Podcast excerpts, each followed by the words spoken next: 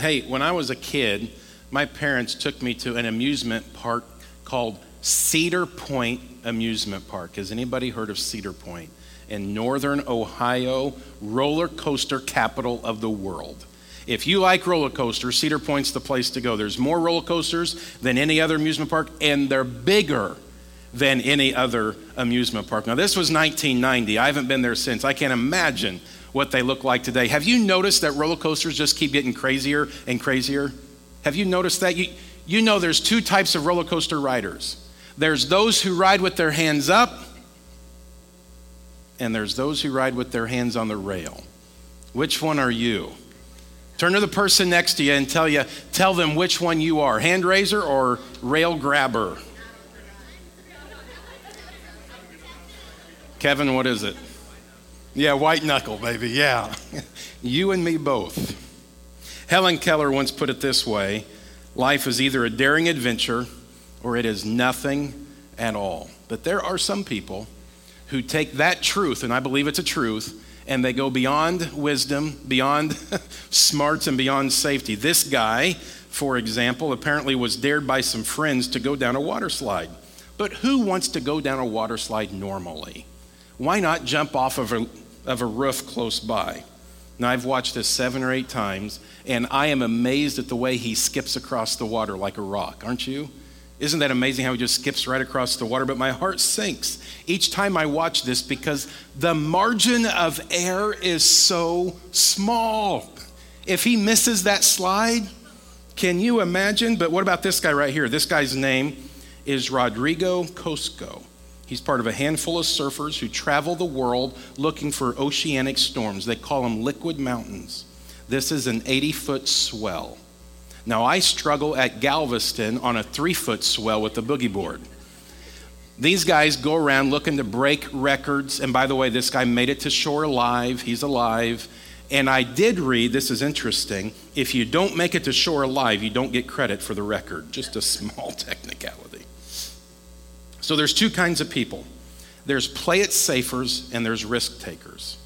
And I have noticed the older I get, I am starting to lean toward the one on the left. I don't need to do a flip off a diving board anymore. I'm a dad, I'm a husband, and I don't want to go to the emergency room, and I don't want to pay the bill. So the older I get, I start to play it safe more and more. But the opposite is true with my faith. I have noticed as the years go by, I am willing to do more and more to point people to Jesus Christ as I begin to learn what life is really all about, Helen Keller is right. Life is either a daring adventure or nothing at all. I want to let you know this. Every now and then, God's going to nudge you and He's going to command you to take a risk.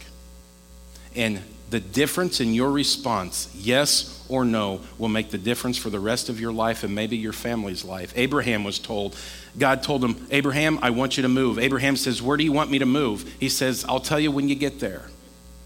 You're going to have to leave your family. You're going to have to leave all financial security, all of your friends, all, all of your circle of acquaintances, and you're just going to take off to a place where nobody knows you and to a place that you don't know personally.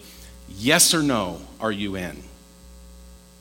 He tells Moses, I want you to go free my people. Two million people under the greatest superpower in the history of the world at that time, which was Egypt. And Moses says, I can't do it. God says, It doesn't matter if you can do it, I can do it. Are you in or are you out? Yes or no? And then Jesus is in the Garden of Gethsemane, and he's faced with the crucifixion. He's faced with the sins of the world, your sins and my sins. And Jesus says, Dad, if there's another way, can you tell me now? He says, There's not. Yes or no? Are you in or are you out? I'm glad Abraham said yes, it birthed a nation. I'm glad Moses says yes, it saved a nation. But I'm really glad Jesus said yes, aren't you? Because it has changed my life and it has changed the course of my eternity. Research shows that at the end of people's life, people are asked, Is there anything you would have done different with your life? Most say they wish they would have said yes more to the adventures of life. Isn't that interesting? People have regrets at the end of their life, and it's that they didn't say yes to risks more. And I don't mind having some regrets. When it comes to skydiving or bungee jumping or wrestling an alligator, if I get to the end of my life, I'm going to be okay if I didn't do those things. But when it comes to my faith, I want a regret free life, don't you? These four guys became best friends when one of them, I believe it's the one on the left, admitted to the other three that he didn't like the way life was turning out. And so these four guys developed a pact. They said, We are going to say yes to life's adventures. We are going to live a regret free life. So they developed an online community called the Yes Theory where if three of them says you have to do it the fourth one has to do it whether he says yes or no. So this means if the fourth guy has been wanting to ask a girl out on a date but hasn't had the courage in five years to do it the other three said you have to do it they have to go that guy has to go ask that girl out on a date. If the other three says you have to go bungee jumping then they have to go bungee jumping. If three of them say we have to run a marathon without training then they all have to run a marathon without training which is what their most recent adventure was. It's called the yes theory trying to live life with no regrets. They've developed an online community. Millions of people are following them because they post their videos online all the time. It's almost as if people are living vicariously through these four guys because they are approaching life in a regret free way. Saying yes to these three areas of your life today that we're going to talk about will give you a regret free life. Here's the first one say yes to community. In the course of my life that I know of, I have probably watched 10 to 15 civil wars go down. You probably have too. A civil war is where one group of people in a country turn on another group of people in a country and they kill each other. That's what a civil war is. You may remember the one in the 90s between the Bosnians and the Croatians. It was the country of Yugoslavia. They're all Yugoslavians. But the Bosnians and the Croatians started to kill each other. The center point of this bloodbath was a beautiful city called Sarajevo. If you left your house in uh, Sarajevo to get food or water, more than likely there was a sniper on your street ready to pick you off. We were getting on the nightly news in America every night 10,000 more people died in Sarajevo today. 10,000 more people died in Sarajevo today. In the middle of their civil war, churches would open on Sunday, people would show up, bombs would explode, all the Christians would die. Then the public library, this beautiful historic building, was bombed and mortared. When the news hit, a talented musician put on his nice tuxedo because he was part of the symphony orchestra. He grabbed a chair and a cello and he went and sat in the middle of a crater in the old library where it had been destroyed, and he began to play Bach and Beethoven. And for the first time in months, the shooting stopped, the bombing stopped, the mortaring stopped, and everybody started to ask, Music? Is that music? In a time like this, in a place like this, in a war like this, is somebody playing music? Next day, he wakes up, puts on the same nice tuxedo, grabs a chair and a cello, and he goes to a nearby cemetery where thousands of men who have died on both sides had been buried. And he set up his cello and began to play Bach and Beethoven all over again. And all of a sudden, the shooting on both sides stopped. Is that music? Is he playing music again? And for 22 straight days, this man by the name of Vedran puts on his tuxedo, grabs a chair and a cello and plays Bach and Beethoven. And for a couple hours every day, people come to their senses and they stop killing each other. He was asked by an American reporter, Are you crazy? Do you think it's crazy that you're playing music in the middle of a civil war? And his famous line, I think it's crazier that people want to kill one another. In the midst of a battlefield that we live in, many people's human reaction is to pull away from community. When we get hurt, when we go through pain, when we go through the battle, fine, I'll pull back, I'll isolate myself, and I just want you to know this Satan would love to get you isolated. What he is trying to do right now is pull you away from this group right and pull you away from community. Ephesians chapter 6, spiritual warfare. Satan is called, uh, he's like a roaring lion who seeks to devour and destroy whoever he can. Now think about it. Who do lions try to devour and destroy? I'll tell you who they try to destroy. They, when they go up to a pack, they don't attack the pack. They attack the one who's strangling behind, who is outside of the community, isolated and weakened. Say yes to community. Psalm 133, verse 1 says, How good and pleasant it is when God's people live together in unity. I don't know if you've noticed, but loneliness is at an all time high. Now, you wouldn't think it. With the internet and smartphones and social media, you would think we're more connected than ever before. And we are connected, but we're not in community. What social media has done is it has made us compare each other, and that hasn't been healthy. It's allowed us to connect, and there's blessings to that, but it hasn't allowed us to come into community. We saw an example of this last summer when a 29 year old man named Richard Russell, a husband, a dad, a grown man with a good job and a steady income, hijacked a commercial airliner.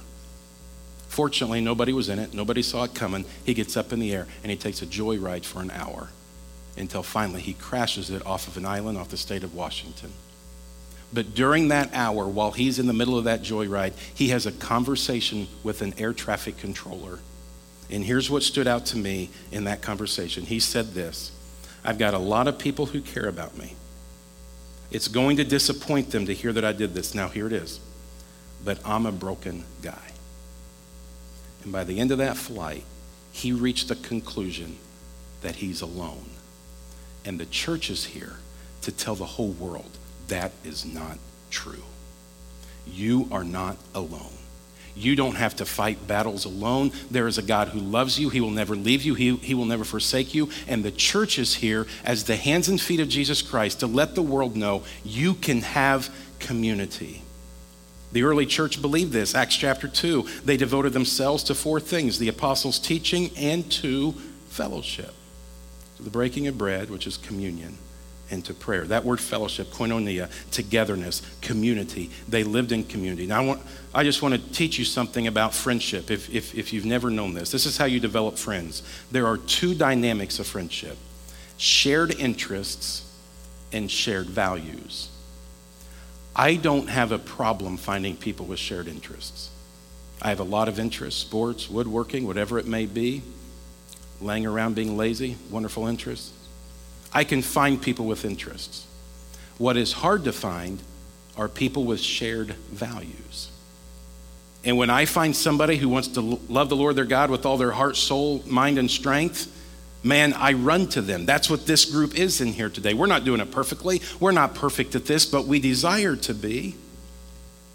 Most people look at me like I'm a weirdo that I would put God on the top of the pedestal. But here's how a community works here's how my community works, and, and, and it really is everybody's community. Whenever I look at the community, uh, look at this next graph. Jay, go ahead and turn it over. There is, whenever I go to God to receive His love, and He gives me an, in, an infinite amount of love, I can deposit that love into others. Not until you receive His love can you give it to others, by the way. But my family gets the majority of my love. I, there's only one person on this planet who can call me husband. And there's only three people on this planet who can call me dad. And so they get the majority of this.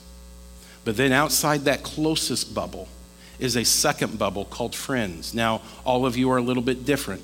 We all have a, whether it be a small group or a big group, I can only probably have four to six close friends. That's all I can manage. Some can manage less, some can manage more. I don't know how anybody manages more than that, but I can have about four to six close friends who I can go to for anything, and I can make a mistake, and they will still unconditionally love me and accept me. That's an important bubble. But then there's a third circle, and that is what I'm calling my tribe. I love them. I love being with them. It's just life circumstances doesn't allow us to be together very often. But whenever we are together, we pick up like it's just yesterday that we saw each other. But we love each other. We accept each other. But then outside the tribe, there's another circle called acquaintances. These are people who I've met but have never had a personal experience with, or uh, share real life experience with, uh, experiences with them.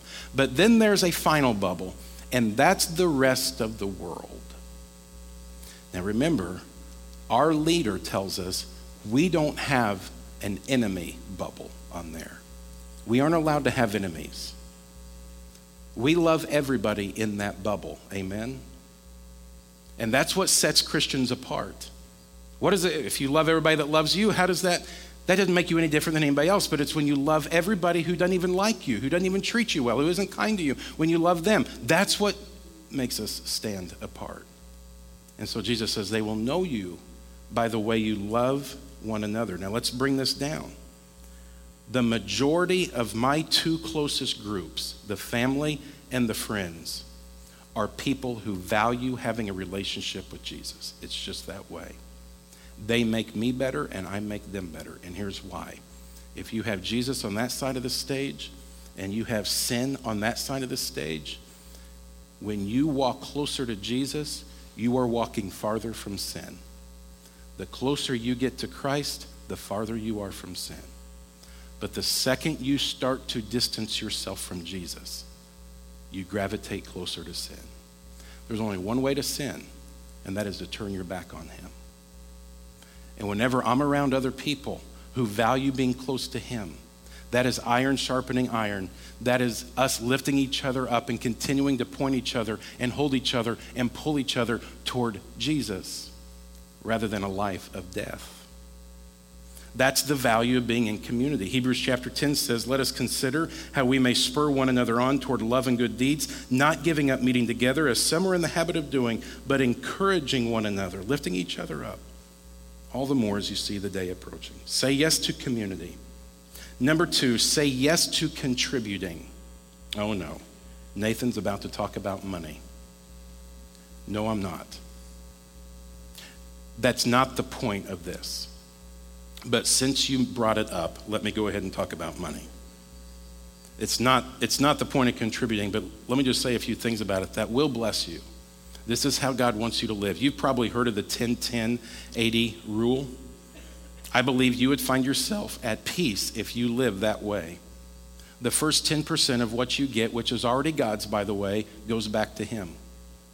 The second 10% goes into savings or whatever it is that, that you would choose to save. And then you end up living on 80%. You end up living with the margin. Now, that 80 is always negotiable. Chelsea and I actually lived on 50% for several years together. That number has risen lately. Uh, thank you, Houston. But it, it used to be at 50. But that number is always negotiable. Our front number has never been negotiable. The second God gives us his gift, we give 10% back. And here's Here's why I believe that God can do more with our 90% than I can do with my 100%. And here's my second reason I really believe in the church. I really do. The church is the hope of the world. And whenever I plant my investment in this, it's actually making a difference for eternity. I would challenge you to consider the 10 10 80 rule and take the 80 Buy a boat, buy a vacation home, have fun with it. God wants you to. This whole idea that God doesn't want you to have fun with your money is not biblical. 1 Timothy chapter 6 command those who are rich in this present world not to be arrogant, nor to put their hope in wealth, which is so uncertain, but to put their hope in God, who richly provides us with everything for our enjoyment. There's a church in Washington, D.C., who offers this to their congregation. If you give to this, and he's saying it for his church. If you give for the next 12 months to this church, and God doesn't bless that, and He doesn't honor that, and He didn't take care of all your needs, at the end of 12 months, we will give you all of your money back. And I heard him say that. I thought, that is right. We believe God will take care of all of your needs. When you honor Him first, He will take care of you. And so I want to make the same offer here at Venture Christian Church. If you take the next 12 months and and, and you give a portion back to him and he didn't take care of all of your needs and he doesn't bless you and honor, and honor you for that, that church in Washington, D.C. will give you all of your money back. That is the deal that we are making here today. If you want to make an impact on people's lives, make a contribution. What I actually want to talk about is not your wallet, it's your energy and your gifts. The Bible says that we all have a gift. We've all been given a gift by our Lord Jesus Christ. I want us to say this sentence together Church is a verb. Would you all say that with me? Church is a verb. Now, I want to tell you what I was wanting to do today. No, well, not today, but soon. But I got turned down by everybody who I brought it up to. So we're not going to do it. I was thinking about doing it next week. Just a little glimpse. I was thinking about everybody showing up at 9:45 to 10 o'clock like we normally do, and having none of this ready. Nothing set up.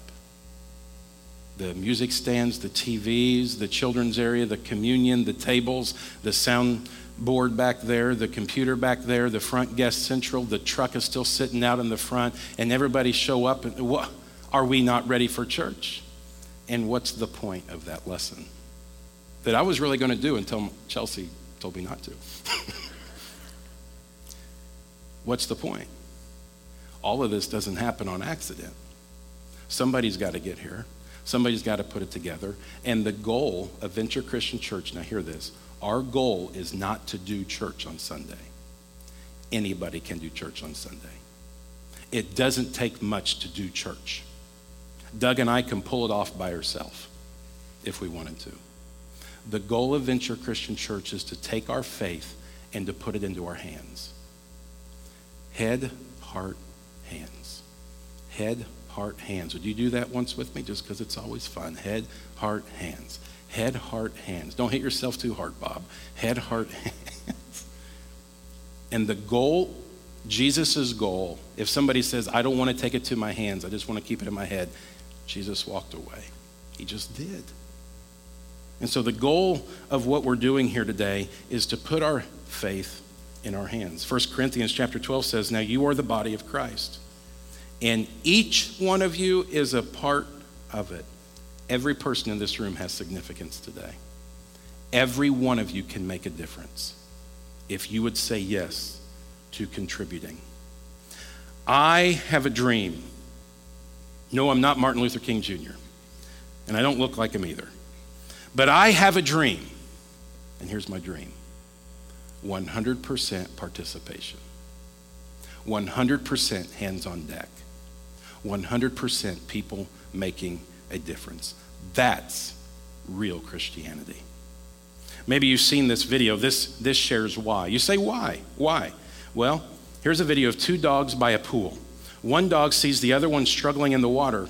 And so we see there's one who is safe, but he's panicking. And I think this is what Jesus wants for us. He wants us to feel the pressure of someone who is hurting. What would I want somebody to do for me if I was hurting? And look at what this dog does. He jumps into the water and he does whatever it takes to get him to safety. Now, here, this is encouraging, but this is also hurtful. If dogs would do this for each other, how much more could humans do it for each other? And maybe you're safe. Maybe you're eternally safe here today. But there's somebody you know who's not. Are you okay with that? And somebody says, Why do you want us to contribute? Why do you want the faith to go to the hands? Because just by being a part of this, we have visitors every single Sunday. You are making a difference just by being a part of this congregation or any congregation. Number three, say yes to community, say yes to contributing. Number three, say yes to Christ. That's why we're here. This church is here every Sunday so somebody can walk in those doors next Sunday and say yes to Christ. That's why we're here. That's why the coffee's made. That's why those, that bread is made. That's why these chairs are set up.